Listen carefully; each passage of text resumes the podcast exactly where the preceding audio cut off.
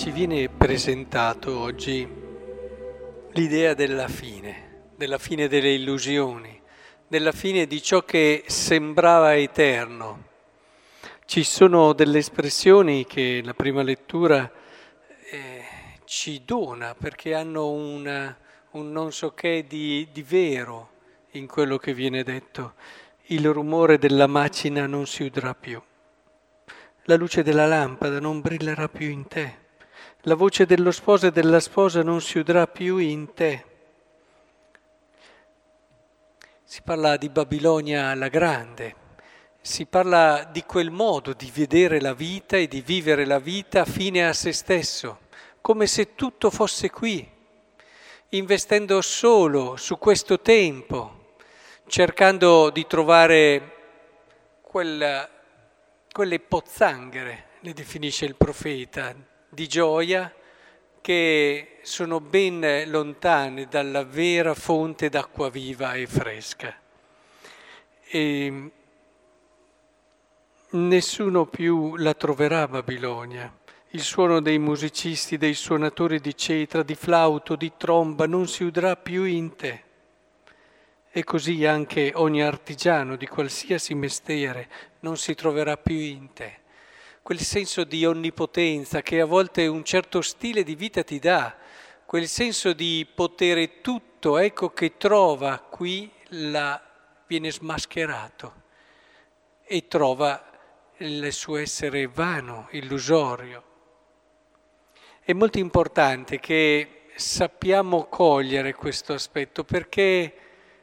quante cose ancora nella nostra stessa vita sono viste in questa prospettiva, quante illusioni abbiamo nella nostra vita. C'è un normale corso dell'esistenza, quando si è giovani non ci si pensa mica alla fine,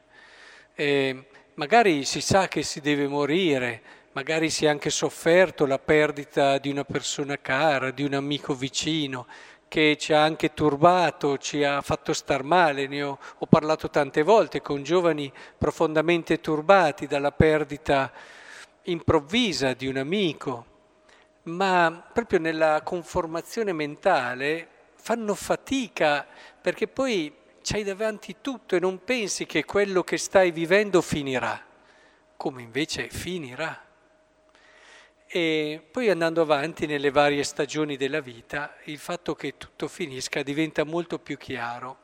e sono le persone anziane che tante volte mi dicevano è tutto una fine, caro Carlo, quando ero ragazzo, tutto ha una fine, me le ricordo ancora. E penso che sia importante allora cercare di cogliere come suona diversamente la fine, se si riescono a scoprire le illusioni che sono nella nostra vita. Non illudiamone, ce ne abbiamo tutti, anche fosse solo quella di sentirci bravi o migliore di qualcuno, è già un'illusione, perché poi quando vedi come vai a finire, quando vedi tante altre cose che ti stanno intorno, quei doni di Dio di cui ti sei appropriato per sentirti migliore degli altri, alla fine quando ti vengono poi tolti, vedi che avere l'umiltà di sentirsi fratello, in cammino con il popolo della fede, con il popolo che Dio ha scelto, umili, semplici. La fine ci ricorda anche questo, perché se c'è una cosa che è assolutamente democratica è proprio la morte. In questo senso vorrei allora che cercassimo di capire, visto che oggi ricordiamo dei martiri, come la fine, se si riescono a riconoscere le illusioni grazie alla fede, può suonare in un modo molto diverso, molto diverso. Per queste persone la fine era l'inizio, ed è stato l'inizio. Per queste persone quella che per Babilonia la Grande era il fallimento totale, è diventato il riconoscere, il confermare che nella loro vita hanno cercato la verità, ed è questo che li ha portati ad avere quel coraggio e quella forza di andare anche contro quell'istintivo forte, quell'istinto di preservazione che è uno dei più forti che ci sia nell'uomo. Andare oltre questo perché hanno costruito la loro esistenza su una verità che adesso li dà loro forza, dà loro speranza, dà loro coraggio e fa vedere le cose nel modo giusto, perché mi viene da dire quelle persone lì vedevano le cose nel modo giusto, più a volte di noi, in tante situazioni, che pur cerchiamo di essere credenti coerenti, ferventi, impegnati. Ecco, chiediamo allora al Signore che a partire, e siamo proprio alla fine dell'anno liturgico, notate come le letture che ascoltiamo in questi giorni insistano su questo tema,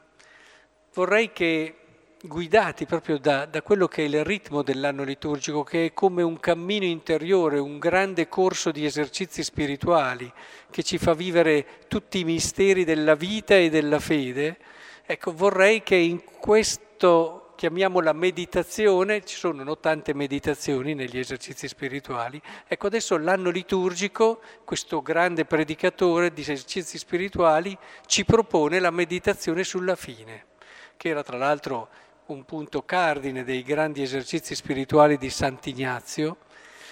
la riflessione sulla fine, ed è importante che ci riflettiamo, perché alla luce della fine è più facile smascherare le illusioni che ci sono nella nostra vita, ed è più facile anche riconoscere invece ciò che è vero, ciò che non passerà mai, ciò che ci aiuta a costruire il nostro destino eterno.